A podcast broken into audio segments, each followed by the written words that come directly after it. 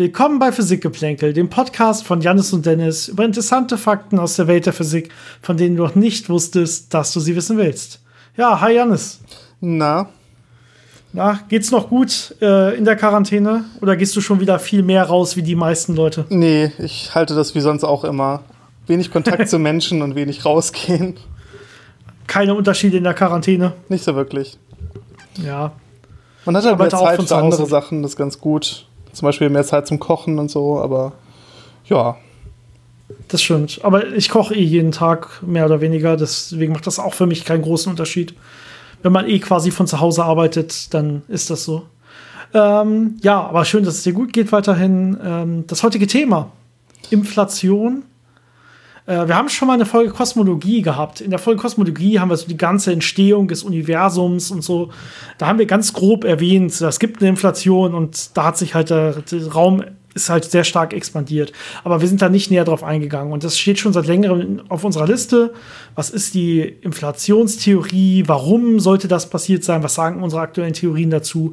Äh, was gibt es eventuell für Probleme oder für Kritik an den aktuellen Theorien? Was gibt es für andere Modelle? Äh, all das wollen wir heute besprechen. Ja, ich denke einfach viel Spaß damit. Wir fangen direkt an. Genau. Äh, fangen wir direkt mit ein bisschen Geschichte an, wahrscheinlich. Das ist immer ein sehr, sehr guter Einstieg, wenn man mit so einem relativ komplexen Thema anfangen will. Und die Geschichte fängt gar nicht irgendwann im, im 17. Jahrhundert oder so an, sondern die fängt in den 1970ern an. die, Inflations, das, die Inflationstheorie ist nämlich relativ jung. Die Urknalltheorie ist sehr alt und vielleicht müssen wir ein bisschen weiter vorne anfangen, dass man das Ganze versteht. Ja, also ähm, was wir heute beobachten, ist, dass das Universum sich ausdehnt. Das heißt, wir sehen vor allen Dingen, dass Materie sich von uns wegbewegt oder dass Materie insgesamt auseinanderstrebt. Ähm, und was man jetzt machen kann, ist, dass man diese Ausdehnung des Universums, die man dann berechnen kann, zurückverfolgen kann. Und man kann das halt zurück extrapolieren bis zu einem Punkt und kann sagen, da ist halt der Urknall gewesen. Und das wurde so in den Anfangszeiten gemacht. Da hat man gesagt, ah, das ist die Urknalltheorie und dann und dann muss der Urknall gewesen sein. Ähm, und das hatte dann, da kommen wir dann gleich näher drauf eingehen, ein paar Probleme und deswegen hat man dann irgendwann die Inflation eingeführt, die diese Probleme lösen sollte.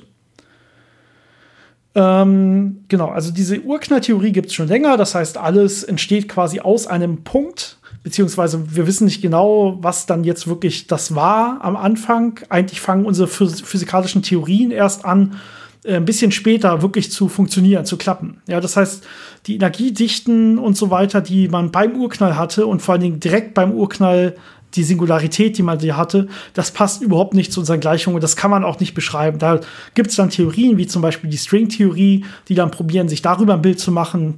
Äh, man braucht da quasi Quantengravitation und so weiter.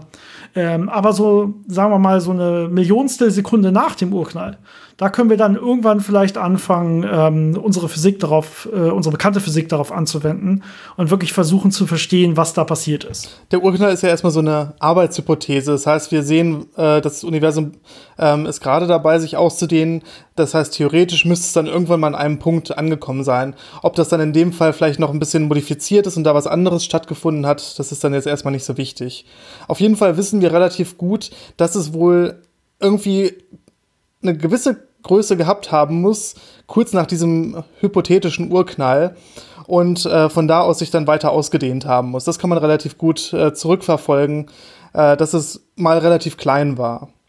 Und äh, dann kriegt man natürlich Probleme äh, in dieser Entwicklung, äh, wie genau ist jetzt auf die Größe angewachsen, die wir heute sehen. Und so ein paar Eigenschaften, wie haben die sich da entwickelt. Ne, die Idee ist natürlich, dass wir unsere, dass wir jetzt uns angucken, okay, wie sieht das, wie sah das direkt nach dem Urknall aus? Was müssen da, was muss da laut unseren aktuellen Theorien passiert sein? Da gibt es zum Beispiel Quantenfluktuationen. Ja, wir haben extrem heißes äh, oder extrem hohe Energiedichten. Das heißt, im Prinzip liegt alles als so ein extrem heißes Plasma vor, ähm, mit äh, auf sehr, sehr kleinem Raum mit extremen Quantenfluktuationen. Und jetzt kann man die Physik darauf anwenden und gucken, was wird denn aus diesen Quantenfluktuationen und aus diesem Gemisch, was wir da hatten, äh, wenn man das jetzt einfach mal abspielt in der Zeit und guckt, äh, ja, äh, kommt da eigentlich unser Universum bei raus oder kommt da irgendwas völlig anderes bei raus? Und ähm, man muss natürlich die Theorien so entwickeln, dass dann, dass die wirklich die Realität beschreiben. Das heißt, aus dem, was da damals passiert ist, muss unser Universum ausgekommen sein. Und wenn wir davon ausgehen, dass die Naturgesetze, wie wir sie heute kennen, früher genauso galten, ja, dann muss man, kann man quasi mithilfe der Naturgesetze alles zurückrechnen und kann deswegen auch sagen, wie war es, wie müsste es kurz nach dem Urknall an der Stelle gewesen sein. Und wenn man das naiv angeht, äh, dann würde man finden, dass wenn man einfach von diesem Urknall mit einer, ja, mit so einer linearen Expansion äh, bis äh, in die heutige Zeit guckt, dass das nicht so aussehen würde, wie wir es heute sehen.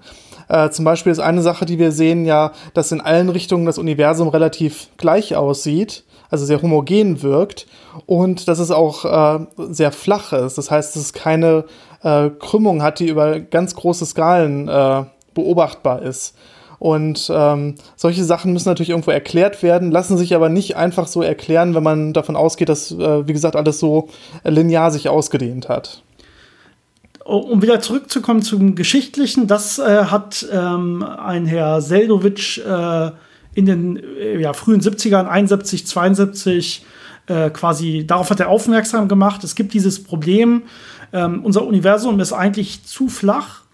Ähm, und wir können uns nicht erklären, äh, wenn wir einfach von einem Urknall ausgehen, der sich linear ausgebreitet hat, dann oder der Raum linear expandiert ist, äh, kann man sich nicht erklären, warum das Universum eigentlich so flach sein sollte. Da muss man ein bisschen drauf, drüber vielleicht äh, drüber reden, was heißt eigentlich ein flaches Universum. Wir haben ja ein dreidimensionales Universum. Ja, äh, in drei Dimensionen äh, kann man sich sowas ein bisschen einfacher vorstellen. Äh, flach in drei Dimensionen wäre einfach so dieser euklidische Raum. Also man hat seine drei Raumrichtungen und es geht in alle Richtungen äh, unendlich weit.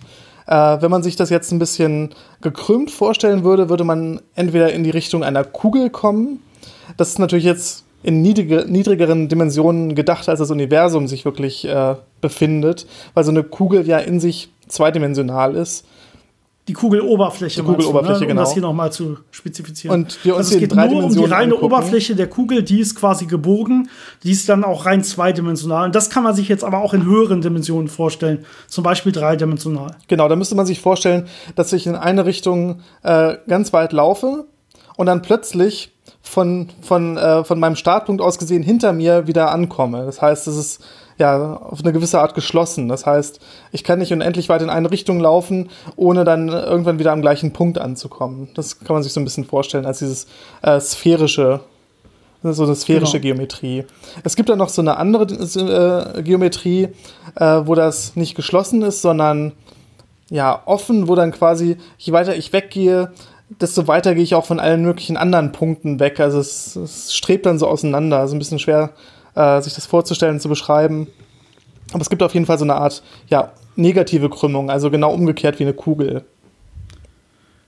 Ja, genau. Und also mathematisch kann man sich mehr oder weniger fast jede jegliche Art von irgendwelchen Krümmungen vorstellen und so weiter. Die Mathematik, die sich mit sowas beschäftigt, ist die Differentialgeometrie, ähm, die dann dementsprechend nach, nach Einstein damit dann auch diese Einsteinsche Gravitation und so weiter daraus macht. Ähm, aber in der Tat, wenn wir das Universum beobachten, ist das fast komplett flach. Ja, also es gibt natürlich hier und da so ein paar Sterne und so weiter, da ist dann die Raumzeit gekrümmt an den Stellen.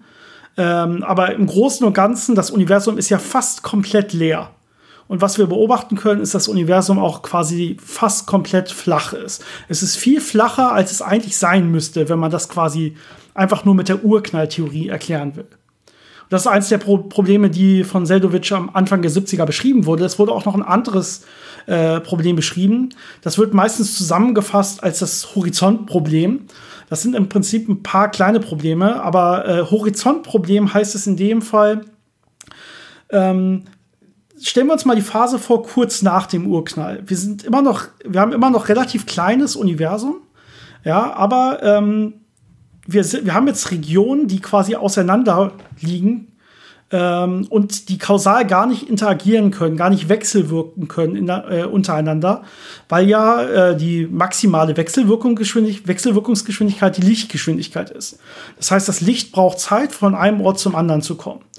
Und ähm, wenn das Universum sich jetzt ja auseinander bewegt, mehr oder weniger, dann müsste es quasi auch Regionen geben, ähm, die nie, man sagt, ins, thermisch, ins thermodynamische Gleichgewicht zum Beispiel hätten kommen können. Das heißt, die könnten sich nie ausgleichen. Ja, das heißt, äh, die eine Region hat noch nie was von der anderen Region gehört in der ganzen Geschichte des Universums. Und deswegen würde man erwarten, okay, die müssten, ja, der eine müsste viel heißer sein, das andere viel kälter, einfach durch die zufälligen Schwankungen, die es am Anfang des, des Universums durch zum Beispiel solche Quantenfluktuationen gab. Und genau das sehen wir nicht. Wir sehen in Wirklichkeit, das Universum ist sehr, sehr homogen. Die Materie ist extrem homogen verteilt. Und wir sehen, das Ganze ist sehr isotrop verteilt. Das heißt, in jede Richtung, in die wir gucken von der Erde aus, sehen wir quasi dasselbe. Ja, jetzt äh, denken vielleicht ein paar Leute, wie kann denn das sein? Ich habe schon mal so ein Bild gesehen, zum Beispiel äh, von der Hintergrundstrahlung, die die Erde trifft. Und das ist gar nicht so gleich. Das, die, das ist, da wir ähm, ja äh, die Hintergrundstrahlung ist von der einen Richtung ein bisschen wärmer und von der anderen ein bisschen kälter und man sieht, dass das gar nicht so schön homogen und isotrop ist. Ähm, das sind aber im Prinzip ein bisschen falsche Darstellungen dieser Hintergrundstrahlung. Die hat man erst später gefunden, wenn man sehr, sehr, sehr genau misst und sehr, sehr, sehr genau hinguckt. Ja, wenn man, wenn man sich die Hintergrundstrahlung das erste Mal einfach so anguckt, dann denkt man, wow, das ist ja alles exakt die gleiche Temperatur. Diese Photonen der Hintergrundstrahlung äh, haben alle dieselbe Energie. Das heißt, das Universum muss überall exakt gleich gewesen sein, auch von, Re äh, auch, äh, von Regionen kommen, die sich vorher nie haben sehen können, die nie in Kontakt standen untereinander. Und diese Schwankungen der Hintergrundstrahlung, die sind so klein, dass die quasi dafür nicht die Erklärung liefern können. Genau, das heißt, was man sieht, sind ja nur diese sehr hervorgehobenen, äh, feinen Unterschiede, die aber erst äh, ein paar Stellen hinterm Komma auftreten. Das heißt, insgesamt ist es wahnsinnig homogen und dann hat man diese sehr kleinen Fluktuationen darüber. Aber auch da ist das Interessante, die Fluktuationen, äh, wenn man die jetzt äh, beschreibt, äh, wie viel Fluktuationen bei welchen Größenskalen auftreten, das ist auch in allen Richtungen gleich. Das heißt, äh, obwohl es vielleicht nicht äh, eine Temperatur hat, die überall gilt, äh, sondern nur sehr, also fast diese eine Temperatur hat, die überall gilt, habe ich auch die Art der Fluktuation, die ich überall sehe, äh, durch die gleichen äh, ja, grundlegenden Parameter beschrieben.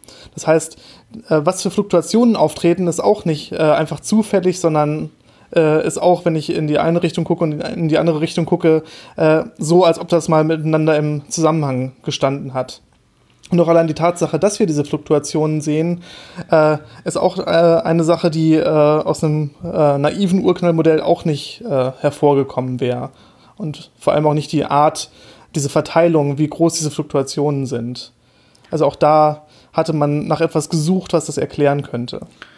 Wenn wir jetzt geschichtlich mal weitergehen, um jetzt hier mal zu gucken, wie man das Ganze sich letztendlich erklären kann, und natürlich führt das nachher zur Inflation, das haben wir angekündigt ähm, in den, äh, hatten wir in den, in den späten 70ern das Glück, dass bei einer ganz anderen Diszi physikalischen Disziplin mal wieder was ja untersucht wurde, gefunden wurde theoretisch, was man danach dann auch gut für die Inflation verwenden konnte. Und zwar äh, war das Coleman, der ja in den Ende der 70er Jahre äh, im Prinzip hat er Phasenübergänge untersucht von unterkühltem Wasser oder überhitztem Wasser.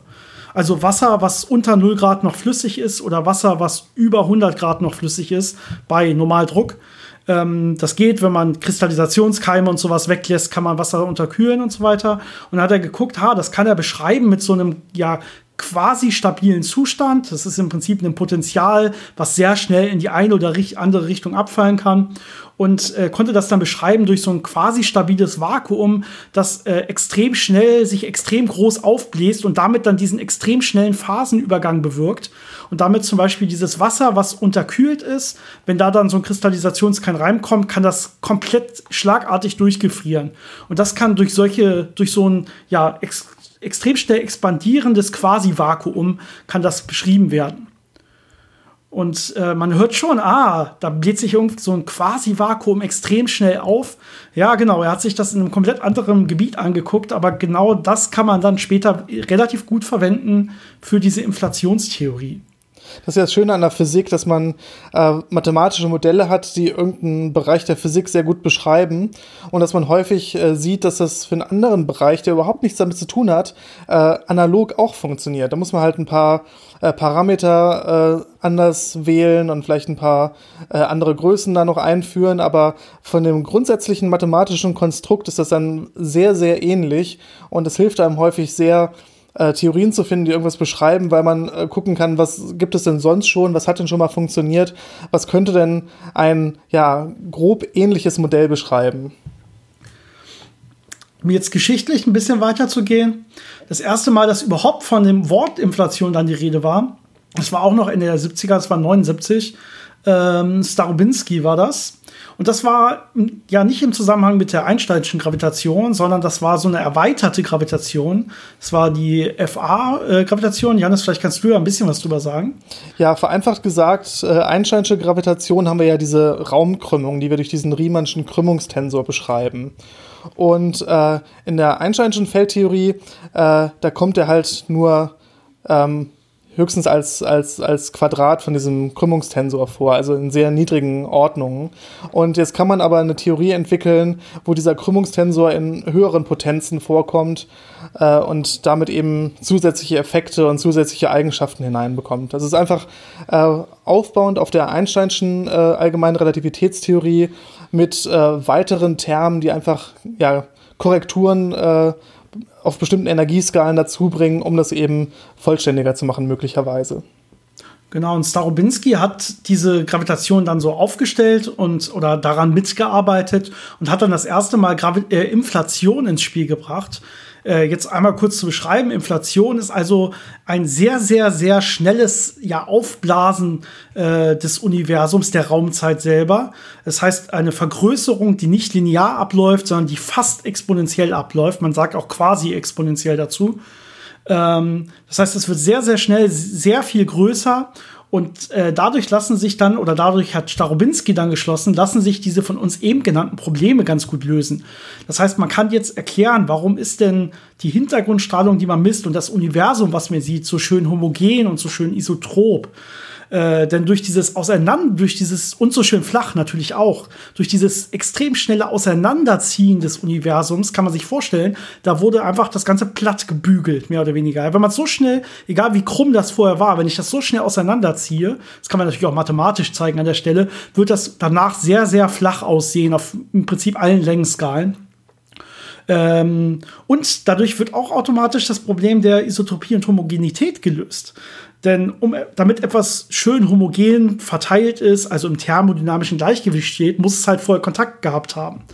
Und jetzt kann man sagen, ha, wenn ich mir das jetzt mit der Inflation vorstelle, dann äh, hatten die im Prinzip, ja, im Prinzip viel länger Zeit, äh, bei einem viel kleineren Raum am Anfang kurz nach dem Urknall, um erstmal ganz in Ruhe ins thermodynamische Gleichgewicht zu kommen, weil sie ja danach umso schneller im Prinzip expandiert sind, ganz, ganz schnell aufgebläht wurden. Und deswegen stehen die in der Tat auch heute noch im, äh, im thermodynamischen Gleichgewicht, weil sie im Anfang doch eben wechselwirken konnten und die Lichtgeschwindigkeit doch ausgereicht hat, damit da eine ja, Kausalität zwischen den einzelnen Raumregionen stattfinden konnte. Ja, man kann sich das so ein bisschen vorstellen, man hat so eine, ja, so eine wellige Fläche.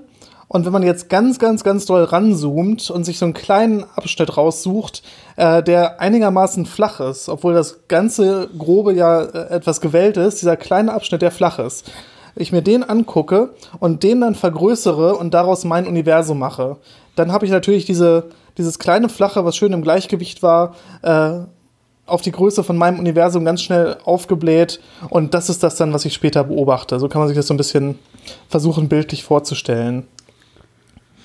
Ja, äh, der Seldowitsch, der am Anfang dieses Flachheitsproblem und das Horizontproblem aufgestellt hatte, dem ist ungefähr zur selben Zeit, also auch Ende der 70er, noch ein weiteres Problem aufgefallen. Äh, wir, ich vereinfache die Geschichte hier ein bisschen. Also da haben natürlich ein Haufen Wissenschaftler mitgearbeitet und teilweise zeitgleich Sachen erfunden äh, oder an Sachen gearbeitet und kamen dann zu ähnlichen Schlüssen und so weiter. Aber das sind so die Hauptfiguren, die da jetzt eine Rolle gespielt haben. Und ich probiere das ein bisschen vereinfacht zu strukturieren, damit man das in so einem Podcast auch nachvollziehen kann. Ähm, also Seldowitsch hat äh, noch ein drittes großes Problem gefunden. Äh, was man dann auch letztendlich mit der Inflation klären kann. Aber erstmal zum Problem selber, das ist das sogenannte Monopolproblem. Ja, wie kann man das Monopolproblem vernünftig erklären? Was sind magnetische Monopole? Um die geht es nämlich in dem Fall. Ähm, magnetische Monopole gibt es eigentlich nicht. Wenn man Magneten hat, hat der Nord- und einen Südpol. Das heißt, das ist ein Dipol. wenn ich so ein äh, Magnet habe, der Nord- und Südpol äh, geteilt ist, man kennt das vielleicht, ne? eine Seite ist rot, die andere Seite ist grün. Was passiert, wenn ich jetzt das Ganze durchschneide? Dann habe ich ja nur noch eine rote und nur noch eine grüne Seite. Ja, das Ganze bleibt ein Dipol. Ja, das ist, der teilt sich dann halt wieder. Dann habe ich wieder jeweils einzeln einen Nord- und einen Südpol. Äh, es gibt keine magnetischen Monopole. Es, Magnete treten immer nur als Dipol auf, mit einem Nord- und einem Südpol. Das ist jedenfalls das ist unsere Alltagserfahrung. Aber das Interessante dabei ist ja, ähm, die Theorie, die das beschreibt, die, also die Elektrodynamik und die Maxwell'schen Gleichungen, die würden es erlauben, Monopole, magnetische Monopole zu haben in der Theorie. Das heißt, es gibt äh, von der Theorie keinen Grund, warum man die jetzt verbieten sollte, warum es sie nicht geben darf. Es ist einfach nur die Beobachtung, dass wir bisher keine gefunden haben. Ja, das ist so ähnlich jetzt äh, wie, beim, wie beim starken CP-Problem. Äh, um das hier mal für die, für die, für die extremen Podcast-Verfolger hier äh, einzuwerfen. ist vielleicht, äh, muss euch nicht kümmern, aber äh, vielleicht so ein kleiner Insider an der Stelle ist nämlich wirklich so. Also man hat etwas, was man nicht findet, nämlich die magnetischen Monopole, aber die Theorie erlaubt eigentlich, dass man sie findet. Dann will man auch wissen, warum die nicht vorkommen, weil ansonsten ist ja die Theorie falsch. Wenn die Theorie sagt, die sollen vorkommen, dann kommen, dann haben die auch vorzukommen oder die Theorie muss umgeschrieben oder verworfen werden. Das heißt, man muss jetzt äh, mit einer Idee äh, ja daherkommen, um zu beschreiben, warum wir diese magnetischen Monopole nicht finden. Und äh, jetzt kann man äh, Rechnung machen und mal angucken, wie viele magnetische Monopole müsste es denn direkt nach dem Urknall gegeben haben. Und jetzt kann man sich mal die Inflation vorstellen. Die Inflation zieht jetzt den Raum extrem auseinander und dementsprechend geht natürlich die Dichte dieser magnetischen Monopole runter. Und äh, letztendlich, weil der Raum so, so stark angewachsen ist, wird es quasi extremst unwahrscheinlich, dass wir irgendwo so einen magnetischen Monopol heute noch sehen.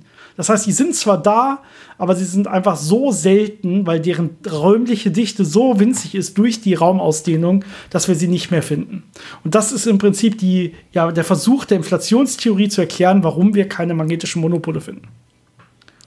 Ja, ist ein schöner Nebeneffekt und sehr geschickt gemacht. Ähm, genau, in den 80ern ging es dann weiter. Also wir hatten jetzt ja diese erste Inflationsidee von Star, äh, Starobinski, aber das war ja nicht mit, äh, es war ja mit dieser FA-Gravity und so weiter. Ähm, jetzt hatte ja vorher, hatte ich ja gesagt, Coleman hatte diese schönen über, über Ideen über diese Phasenübergänge und dieses, ja, dieses äh, falsche Vakuum, diesen quasi äh, Vakuumzustand, der sehr instabil ist und der sich sehr schnell aufblähen äh, kann und dann so einen Phasenübergang bewirkt. Und das wurde jetzt aufgegriffen und da kommen wir jetzt auch der aktuellen The äh, Inflationstheorie sehr, sehr nah. Äh, das hat dann vor allen Dingen äh, Guth aufgegriffen. Äh, das ist quasi die erste richtige Inflationstheorie. Das wird heutzutage als die alte Inflationstheorie äh, bezeichnet. Ja, ihr hört schon, da gibt es dann auch noch eine neuere Version, eine bisschen bessere Version. Ähm, aber das ist im Prinzip die Idee, diese Idee von Coleman jetzt auf die Kosmologie anzuwenden. Das heißt, wir sagen, okay, wir brauchen ein Feld und dieses Feld ist in einem Potential und kann so einen Phasenübergang bewirken. Und äh, dementsprechend, äh, wenn das dieses Feld, man kann sich das Potenzial so ein bisschen vorstellen als so ein ja, wir sitzen irgendwo weiter oben in einem Potenzial und äh, müssen irgendwie weiter runterkommen. Und die Idee war jetzt an der Stelle, okay, wir könnten vielleicht äh, durch so einen Potenzialtopf, in dem wir drin sitzen, durchtunneln. Äh, müsste man jetzt wieder ein bisschen mehr über Quantenphysik an der Stelle erzählen, aber die Sache ist, man, kommt, man kommt eigentlich nicht raus aus diesem Potenzialtopf. Aber mit einer kleinen Wahrscheinlichkeit kommt man eben doch mit dem Kopf durch die Wand äh, auch wenn sie noch so klein ist, irgendwann passiert ist. Und dann findet eben dieser Phasenübergang statt und man kommt aus diesem, ja, nicht ganz stabilen Zustand, also so ein Minimum, was in Wirklichkeit noch kein richtiges Minimum ist, fällt man dann in so ein richtiges, schönes, globales Minimum, aus dem man dann auch nicht mehr wegtunneln kann. Das ist ein riesen Phasenübergang.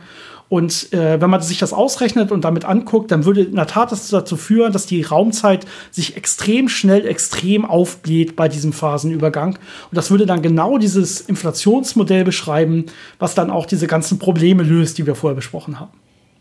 Ja, was man zu dem Feld vielleicht noch sagen sollte, man nennt es dann das Inflatonfeld.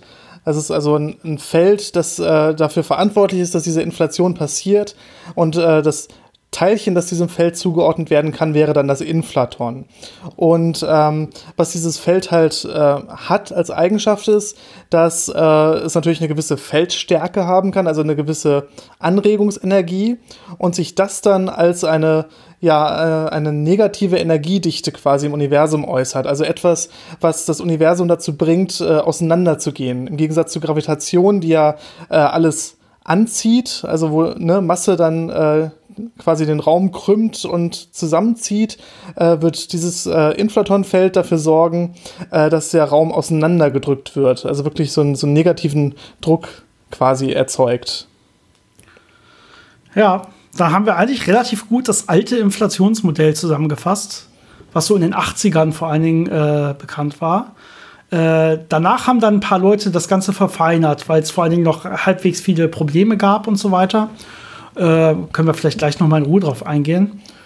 Ähm, wie ging das weiter? Das war vor allen Dingen Steinhardt, oder? Janis, hast du den nicht mal sogar selber persönlich getroffen? Ja, der war mal eine Zeit lang bei uns auf dem äh, Flur im Institut äh, zu Gast. Ähm, sehr interessant, arbeitet in Princeton und hat äh, unheimlich viele Beiträge in allen möglichen Bereichen gemacht. Nicht nur in der äh, Kosmologie, sondern auch in äh, ja, so Vielteilchensystemen, Quasikristalle. Sehr spannend. Und äh, der und andere haben damals dann äh, gemerkt, es gibt ein Problem mit diesem äh, Tunneleffekt da und mit diesem direkten Übergang von so einem äh, ja, metastabilen Zustand in diesen Grundzustand, wo dann die äh, Inflation plötzlich getrieben wird. Und die neuere Idee war dann eben, dass dieses Feld einem etwas seichteren Potenzial folgt und dann langsam von seinem Anfangswert bis zu seinem Minimum runterrollt. Das nennt man dann auch Slow Roll Inflation. Also es ist halt so ein, so ein langsamer Prozess, äh, wo dieses Feld halt langsam seinem Minimum entgegenläuft. Und während es das tut, äh, treibt es die Inflation. Und ähm, jetzt kann man sich vorstellen, so ein Potenzial, wenn ich in einem Potenzial nach unten gehe, wird die Energie frei. Und diese Energie ist auch dann wirklich frei geworden. Das heißt, dieses Feld hat Energie verloren und war dann irgendwann inaktiv und die Inflation war vorbei. Genau, es gibt in der Tat aufgrund dieses Modells dann eine äh, Reheating Phase, also eine, das Universum hat danach quasi wurde wieder erhitzt ein bisschen, weil ja diese Energie letztendlich aus dem Feld ins Universum gegangen ist. Ja, die Energie steckte vorher im Feld, das Ganze ging dann runter, dem Potentialtopf oder dem Potentialwall herunter ganz langsam und diese Energie wurde dann dem Universum zugeführt. Und ähm, nachdem die Inflation zu Ende war, hat sich das Universum dann auch noch mal wieder aufgeheizt. Und dementsprechend konnten unter anderem dann ähm, unsere Elementarteilchen und so weiter sich auch bilden und so.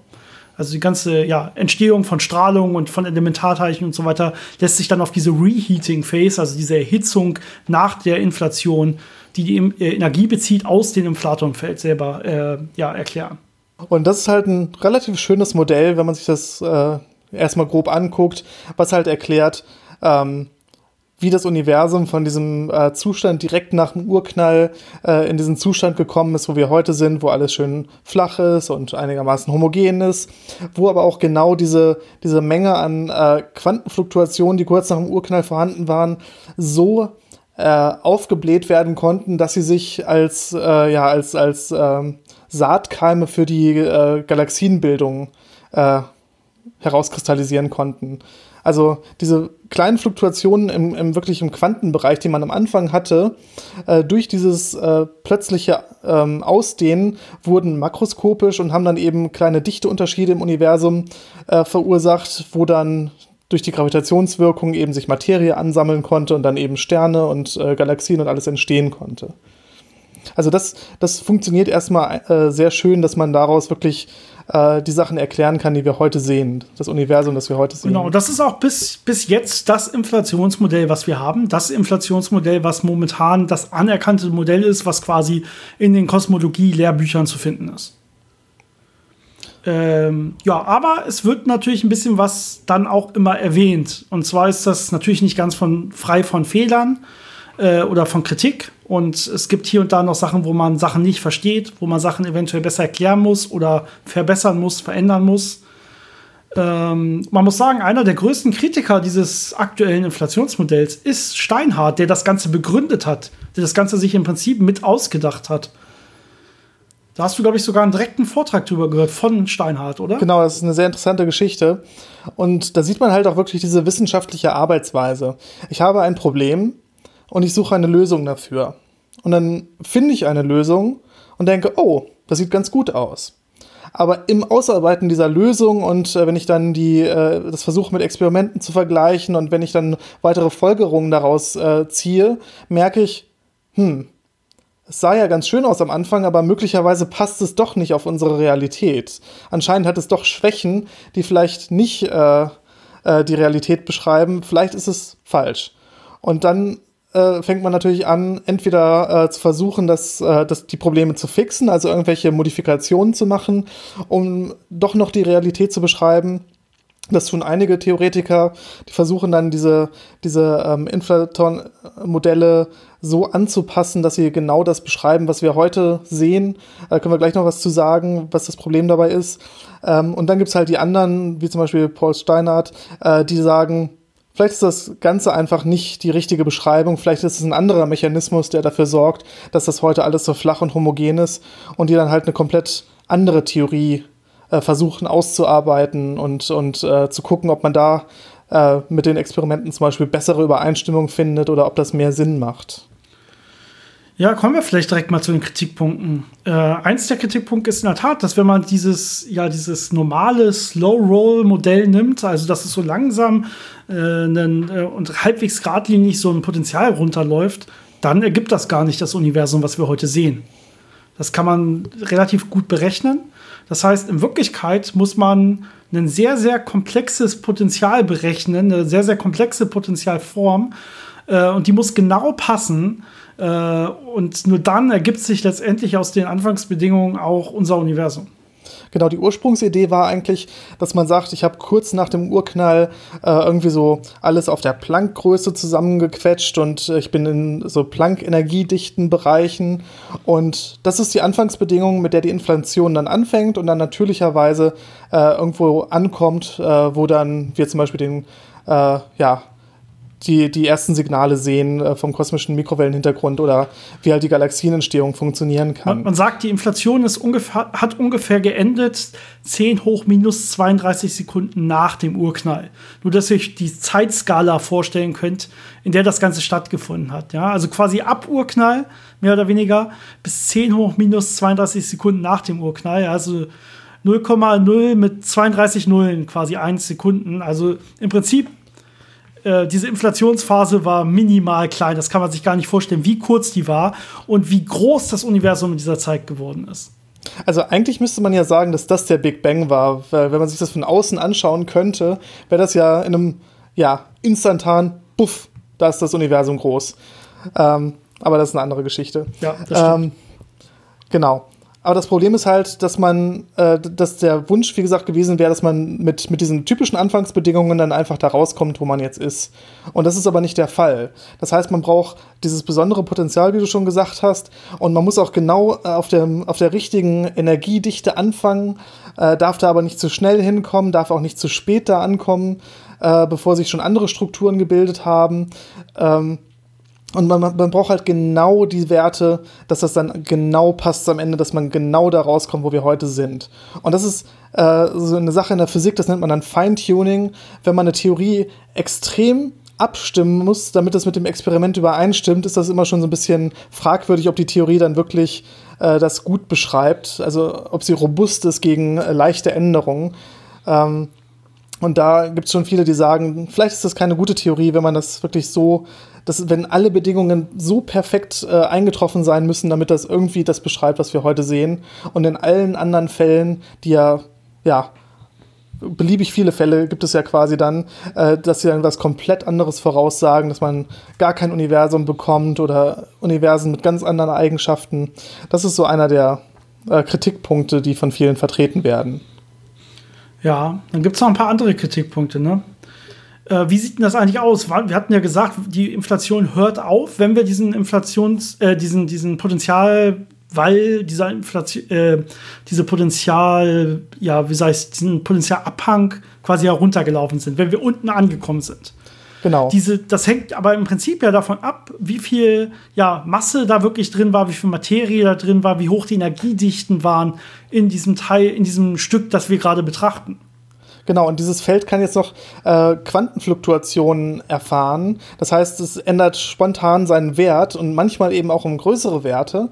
Das heißt, plötzlich bin ich dann wieder in Bereichen, äh, wo die Inflation weitergeht. Und das ist gar nicht so unwahrscheinlich. Das heißt, es gibt Raumbereiche, wo plötzlich die äh, Inflation weitergeht.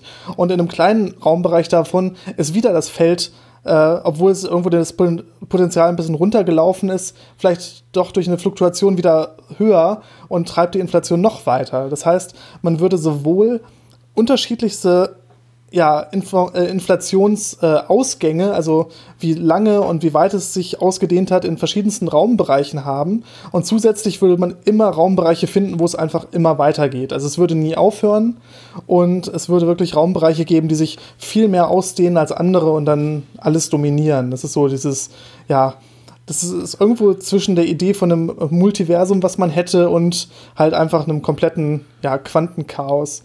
Ja, also Multiversum wäre ja quasi, wir haben ganz viele Teilbereiche mit unterschiedlichen Energiedichten und unterschiedlichen Quantenfluktuationen in diesen Feldern. Und dementsprechend ähm, hört die Inflation an verschiedenen Punkten auf. Und dementsprechend sind diese ja, einzelnen Bereiche komplett isoliert voneinander. Ja, wenn ich in einem Bereich bin und nebenan ist ein anderer Bereich, der noch eine große Inflation hat, ja, dann sind, das ist im Prinzip wie ein Multiversum direkt. Das sind wie einzelne kleine Blasen, die sich unterschiedlich groß aus, aufblasen. Und der eine bläst sich gerade noch weiter auf, der andere bleibt klein, wird dann vielleicht irgendwann quasi verschluckt bzw. dominiert von der neben großen stehenden Blase. Und du hast natürlich recht, ähm, im, im, Prinzip gibt es hier auch das Modell, dass die Inflation dadurch dann immer weitergeht, weil man immer noch eine Blase findet, die alles andere dann dominiert und sich immer weiter aufbläst. Genau, also sowohl aus der Sicht ist es nicht so wirklich befriedigend. Auch dieses Multiversum ist auch nicht so die, die äh, schönste äh, physikalische Theorie, weil man eben auch wieder diese, diese Beliebigkeit hat. Also dieses, ich kann meine Theorien beliebig ausrichten und in der einen, wo es gerade passt, da befinden wir uns. Äh, wenn es so wäre, wäre es halt so, aber es ist nicht so wirklich eine befriedigende Theorie, weil man eigentlich erwarten würde, dass es schon irgendeinen Grund gibt, warum das Universum so aussieht, wie es aussieht. Dass es irgendein Naturgesetz gibt, das halt dazu geführt hat, dass von irgendeinem Startpunkt her dieses Universum so entstanden ist, wie es äh, entstanden ist und nicht anders hätte entstehen können. Genau, also das, was gemacht wird, ist zu sagen, okay, äh, von diesen ganz vielen verschiedenen Blasen, die sich alle unterschiedlich ausdehnen und so weiter, da sind wir halt genau in der einen, die genau dem entspricht, was wir in unserem Universum sehen. Und alles andere, sagen wir jetzt, gehört nicht zu unserem Universum. Das wären dann Multiversentheorien. Und das heißt, das ist dieses Feintuning und dann würde man halt sagen, okay, wir finden Quantenfluktuationen und Energiedichten am Anfang, die genau dem entsprechen würden, was wir dann auch heute beobachten. Und damit kann man dann durch die Inflation das heutige Universum ganz gut erklären.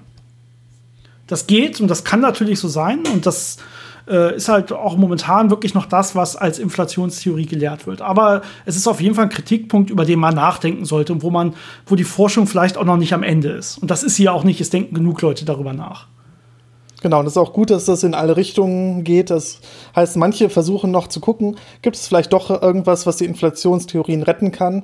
Aber ein Problem, das diese normalen Standardinflationstheorien auch noch haben, ist, dass sie vorhersagen, dass man äh, diese Dichtefluktuation am Anfang äh, auf bestimmten Größenordnungen gehabt hat, die sich dann äh, quasi als Gravitationswellen im Mikrowellenhintergrund hätten verewigen müssen. Das heißt, man hätte Gravitationswellen haben müssen, die damals die Dichte dann so schwanken lässt, dass das Licht, was damals emittiert wurde, auf eine bestimmte Art polarisiert ist.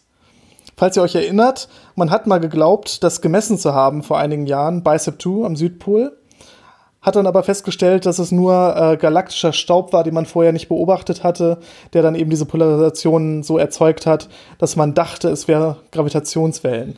Das heißt, mittlerweile weiß man, im kosmischen Mikrowellenhintergrund gibt es keine Gravitationswellen auf den Größenordnungen, die eigentlich diese Standard-Inflationstheorien vorhergesagt haben. Und das ist natürlich auch ein gewisses Problem. Genau. Es kann sein, dass wir die irgendwann messen, aber dann wären sie zumindest kleiner als das, was unsere aktuellen Theorien vorhersagen. Ne? Genau, man sucht halt so eine gewisse Polarisation, das heißt B-Modenpolarisation in diesem kosmisch, äh, in, diese, in dieser Hintergrundstrahlung letztendlich. Und ähm, die kann halt entweder kommen von Gravitationswellen, das sind übrigens nicht die Gravitationswellen, die jetzt LIGO gemessen hat oder so. Das ist eine andere Art. Diese Gravitationswellen heißen primordiale Gravitationswellen, also welche, die wirklich aus der Urzeit stammen, quasi bevor der äh, ja, kosmische Mikrowellenhintergrund entstanden ist und dann nur aufgeprägt wurden auf diesen kosmischen äh, Mikrowellenhintergrund. Der war ungefähr 380.000 Jahre nach dem Urknall. Ähm, da war es dann das Universum das erste Mal transparent für Licht und deswegen kann man da dann noch quasi diese aufgeblasenen Quantenfluktuationen und äh, Dichteschwankungen und so weiter sehen, die sich dann auch dementsprechend als Gravitationswellen ausgebreitet haben. Aufgeprägt in diesem Licht. Das ist nicht dasselbe wie schwarze Löcher, die heutzutage umeinander kreisen oder sowas. Ähm, genau, hat man noch nicht gemessen und vor allen Dingen hat man jetzt mittlerweile genauer gemessen, als es diese Vorhersagen machen müssten. Es war vor allen Dingen jetzt die Planck-Mission die WMAP-Mission vorher äh, war noch nicht genau genug. Nach dieser und mit der Auswertung der WMAP-Mission hat BICEP2 damals geglaubt, sie hätten es gemessen. Und dann hat Planck gesagt, ah, es gibt vielleicht doch mehr Staub im, äh, ja, in unserer näheren Umgebung, also im Weltall um uns herum, vom Sonnensystem und so, äh, als äh, WMAP das vorher vorausgesagt hat, eine andere Satellitenmission. Das heißt, ähm, und dieser Staub erzeugt eben auch genau diese B-Moden-Polarisation. Das heißt, die kann man so direkt erstmal nicht unterscheiden. Man muss die dann im Nachhinein rausrechnen, indem man den Staubanteil misst. Und ja, daraufhin ist das dann wieder in sich äh, zerfallen, mehr oder weniger. Und äh, jetzt hat man sie noch nicht gemessen. ja, das passiert leider manchmal in der Physik. Die Wissenschaftler haben da übrigens äh, sich nicht falsch verhalten und auch keine Schuld daran. Ja, sie haben klar äh, gesagt im Prinzip, wir haben das und das gemessen unter der Voraussetzung der WMAP-Staubmessung. Und haben auch gesagt, okay, wenn es jetzt neuere Daten gibt, bessere Daten, dann äh, kann da auch nachher bei der Auswertung auch was anderes bei rauskommen. Das wurde dann nur von der Presse auch extrem wieder aufgebläht, dass man gesagt hat, hier, die haben jetzt gesagt, sie haben die gefunden und äh, da wartet man dann auch nicht mehr auf die besseren Klangdaten, die dann später kamen. Ja, das stimmt. Ja, kommen wir noch am Schluss zu einer alternativen Theorie, die sehr interessant klingt und äh, von einigen äh, sehr schlauen Köpfen verfolgt wird. Und zwar ist das äh, sogenannte Big Bounce-Modelle oder auch so ein zyklisches Universum. Auch von Steinhardt übrigens, ne? An der Stelle. Genau, unter anderem von ihm. Äh, ja, ich weiß nicht, wo manche Leute diese ganzen Ideen herbekommen und, und äh, so viel geniale Sachen erschaffen können. Aber ähm, auf jeden Fall äh, ist die grobe Idee, dass es quasi vor unserem ja, sogenannten Big Bang, das ist ja nicht mehr wirklich ein Big Bang, dass es davor schon ein Universum gab, das sich irgendwann mal ausgedehnt hat bis zu einem bestimmten Punkt und sich dann wieder zusammengezogen hat. Und zwar immer weiter zusammengezogen, bis es ganz klein war. Nicht so klein wie beim Big Bang, sondern äh, ja, unterschiedliche Angaben gibt es dazu, vielleicht auf Größe eines Virus oder so. Also quasi noch für uns auch irgendwo vorstellbar und messbar, aber halt sehr klein zusammengezogen. Und von da dann wie so ein Bounce sich wieder ausgedehnt hat. Und wenn man sich sowas anguckt, würde man komplett auf Inflation verzichten können, weil die äh, Vorteile, die die Inflation bringt, dieses äh, ähm, ja, Flachmachen und dieses, dieses Homogenisieren, weil das quasi schon in dem vorherigen Universum stattgefunden hätte. Und zwar in dieser Phase des äh, des Kleinerwerdens, des Zusammenschrumpfens. Das heißt, wir haben ja eben gesagt, beim, bei der Inflation, ich gucke mir so ein kleines äh, so ein kleines Stück Universum an und ziehe das dann extrem groß auf und das stand mal alles kausal in Kontakt. Ist es jetzt so, dass in dem vorherigen Universum ich einen Bereich habe, der kausal im Kontakt steht und jetzt mache ich das quasi klein, führe es durch dieses quasi Big Bang Ding durch und äh, lass es dann wieder auseinandergehen und dann behält es ja dieses, dieses, äh, es war mal kausal im Kontakt, es hat sich äh, thermalisiert, es sieht in allen Bereichen ungefähr gleich aus. Das behält es dann quasi. Also das ist so die grobe Idee, dass es vorher schon äh, diese schönen Eigenschaften hat, die wir jetzt hinterher dann sehen. Ja, das ist das sogenannte Big Bounce an der Stelle. Ja, also es gibt so einen, so einen Bounce des Universums. Es kommt es wird größer, dann zieht es sich irgendwann wieder zusammen, dann wird es wieder größer, dann zieht es sich wieder zusammen. Das kann man so sich mehr oder weniger dann auch als zyklisches Ding denken, oder? Genau, also die Idee ist halt, dass das immer wieder passiert. Ähm, und ja, das ist, also es ist noch so ein bisschen komplizierter, weil quasi das Universum trotzdem immer größer wird. Ja. Aber dann sich doch wieder zusammenzieht, aber man, man sieht dann quasi nur so einen bestimmten Teil, der irgendwie ja in kausalem Kontakt steht. Und ja, es ist dann ein bisschen kompliziert, das jetzt äh, in einem Podcast zu erklären.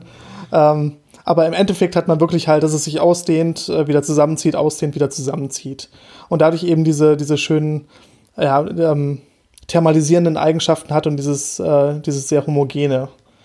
Und ähm, zurzeit ist man in der Phase, wo man halt diese Theorie weiter ausarbeitet und versucht, äh, vorhersagbare äh, ja, ähm, Eigenschaften zu finden, die man messen kann. Zum Beispiel bestimmte Gravitationswellensignale oder bestimmte Signaturen im kosmischen äh, Mikrowellenhintergrund oder irgendwas ähnliches. Und es wird noch sehr spannend in den nächsten Jahren, wenn man halt diese ganzen Modelle wirklich gegeneinander testen kann und dann gucken kann, was macht vielleicht mehr Sinn. Das ist natürlich das, was die Physik letztendlich auch auszeichnet, dass man auch Vorhersagen macht, die man danach experimentell überprüfen kann. Das heißt, jetzt wird es wirklich spannend. Ja, die, die normale Inflation, die klassische, die wir heute so kennen, äh, hat eigentlich diese B-Moden in der Hintergrundsteuerung vorausgesagt und sie wurden bisher noch nicht gefunden. Und äh, jetzt arbeitet Steinhardt und andere jetzt gerade daran, andere ja, Vorhersagen zu machen aus der Big Bounce-Theorie. Und wenn man die dann findet, im Gegensatz zur Inflationstheorie, dann wird sich wahrscheinlich unter den Physikern das ganz schnell ja umschlagen und die, die meisten werden dann wahrscheinlich direkt aufspringen und daran weiterarbeiten, um noch mehr Vorhersagen zu machen und die dann nachher auch zu messen äh, sodass das dann vielleicht auch irgendwann das als Standardtheorie quasi ablösen kann. Oder als beste Theorie. Das ist ja das, was wir sagen, wenn wir sagen Standardtheorie, dann ist das ja das, die momentan beste, am besten beschreibendste Theorie dieses Zustandes oder von dem, was wir da gerade beschreiben wollen.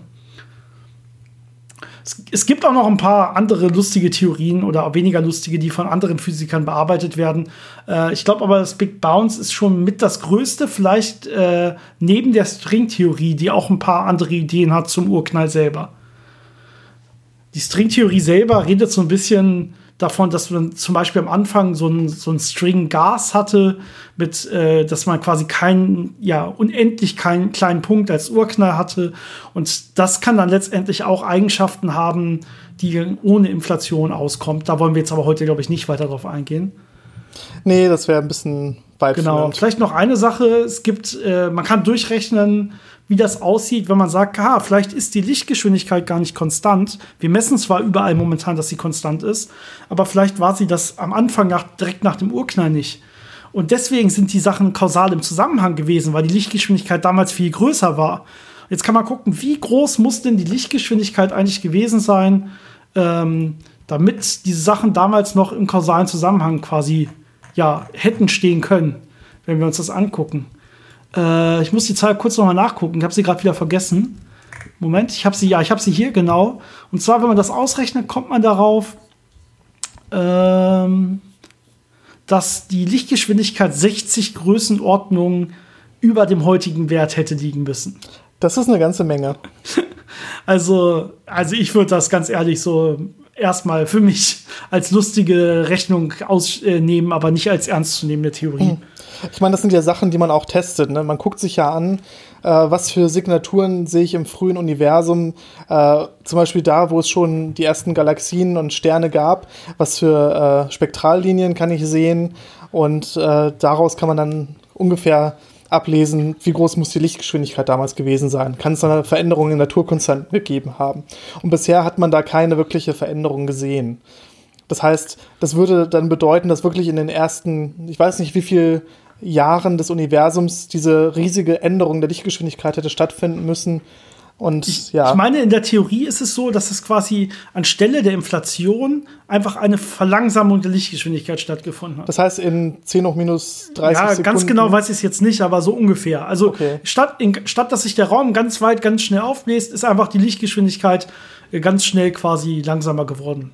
Ich bin mir aber auch nicht ganz sicher, also nehmt uns da bitte nicht äh, beim Wort. Das sind, äh, ja, ich finde, mehr, relativ merkwürdige Theorien, wenn man die wirklich ernsthaft verfolgt. Ja, aber es ist auf jeden Fall gut, wenn man, wenn auch da mal jemand reinguckt, weiß ja nie, wo man vielleicht doch mal was findet. Ja, genau. Also, das sind so die, also ich denke auch Big Bounce oder vielleicht so diese String-Gas-Ansätze äh, könnten dann wirklich zu einer diese Probleme der aktuellen Inflationstheorie so ein bisschen beheben, ausbügeln. Ähm, oder man weiß es nicht. Äh, es ist natürlich möglich, dass es wirklich einfach ein, ja, ein Feintuning-Problem ist, was aber die Realität beschreibt. Also, dass es schon so ist, wie man sich das momentan vorstellt. Und es, es kann ja offensichtlich mathematisch sein, wunderbar, ja. Also wenn man das richtige äh, Inflatonfeld hat, die richtigen Anfangsbedingungen hat und so weiter und die Quantenfluktuationen äh, an den richtigen Stellen und so weiter, dann kommt genau das raus, was wir heute sehen. Und deswegen kann man das auch so gut nehmen, um das zu beschreiben. Und deswegen ist es momentan nun mal die beste Theorie, die das wirklich nachher erklärt. Und ja, äh, kann ja sein, dass das wirklich so war. Vielleicht auch eine kleine interessante Sache. Es gibt auch ein paar Physiker, ähm, die Theorien entwickeln, nach der das Inflaton gleich dem Higgs-Boson sein könnte. Das heißt, früher könnte das Higgs-Boson die Inflation getrieben haben und danach dann den Elementarteilchen die Masse verliehen haben. Das ist auch eine sehr interessante und äh, nette Vorstellung ja, muss man mal schauen, was dann die Experimente am Ende genau, dazu sagen. Genau, das Wichtige ne? ist wieder, was machen die, diese Theorien für Vorhersagen und wann kann man die überprüfen? Ist das in, in naher Zukunft möglich? Und genau dann sind es wirklich gute physikalische Theorien und nicht rein mathematische Theorien äh, oder theoretische Theorien. Und äh, dann kann man sich wirklich auf die nahe Zukunft freuen, wenn man das jetzt alles überprüfen kann und dann auch durch äh, ja, Fragen an die Natur stellen kann, was war es denn jetzt wirklich? Wir wollen ja nicht raten oder gucken, was wollen wir denn, wie es gewesen ist, sondern wir entwickeln Theorien und stellen dann nachher die Frage an die Natur und kriegen hoffentlich eine Antwort. Genau. Ich denke, ich das war es ganz schön für damit diese haben wir Woche, alles oder? gesagt, ne? Ja. falls ihr Fragen dazu habt oder falls wir über ja, Details noch mal genauer sprechen wollen, schreibt uns wie immer an unsere E-Mail-Adresse physikgeplänkel.gmail.com, Physikgeplänkel zusammengeschrieben, geplänkel mit AE. Findet ihr auch noch mal in den Show Notes die E-Mail-Adresse. Ähm, oder natürlich über unsere Social-Media-Kanäle, äh, Facebook und Instagram, Physik-Geplänkel. Äh, lasst es uns wissen und am meisten freuen wir uns immer, wenn ihr uns bei Patreon unterstützt. Äh, auch natürlich Physikgeplänkel und äh, dort könnt ihr, könnt ihr, uns natürlich auch sehr gerne Fragen stellen. Da antworten wir auch sofort und äh, könnt dort aber auch zusätzlich noch an der äh, Themenabstimmung teilnehmen, wo wir immer so eine Umfrage unter allen Hörern haben oder unter allen Patreon-Unterstützern haben, ähm, um uns ja besser für die nächsten Themen entscheiden zu können, für die nächsten Podcast-Themen. Also was interessiert euch am meisten? Da könnt ihr eigene Themenvorschläge machen.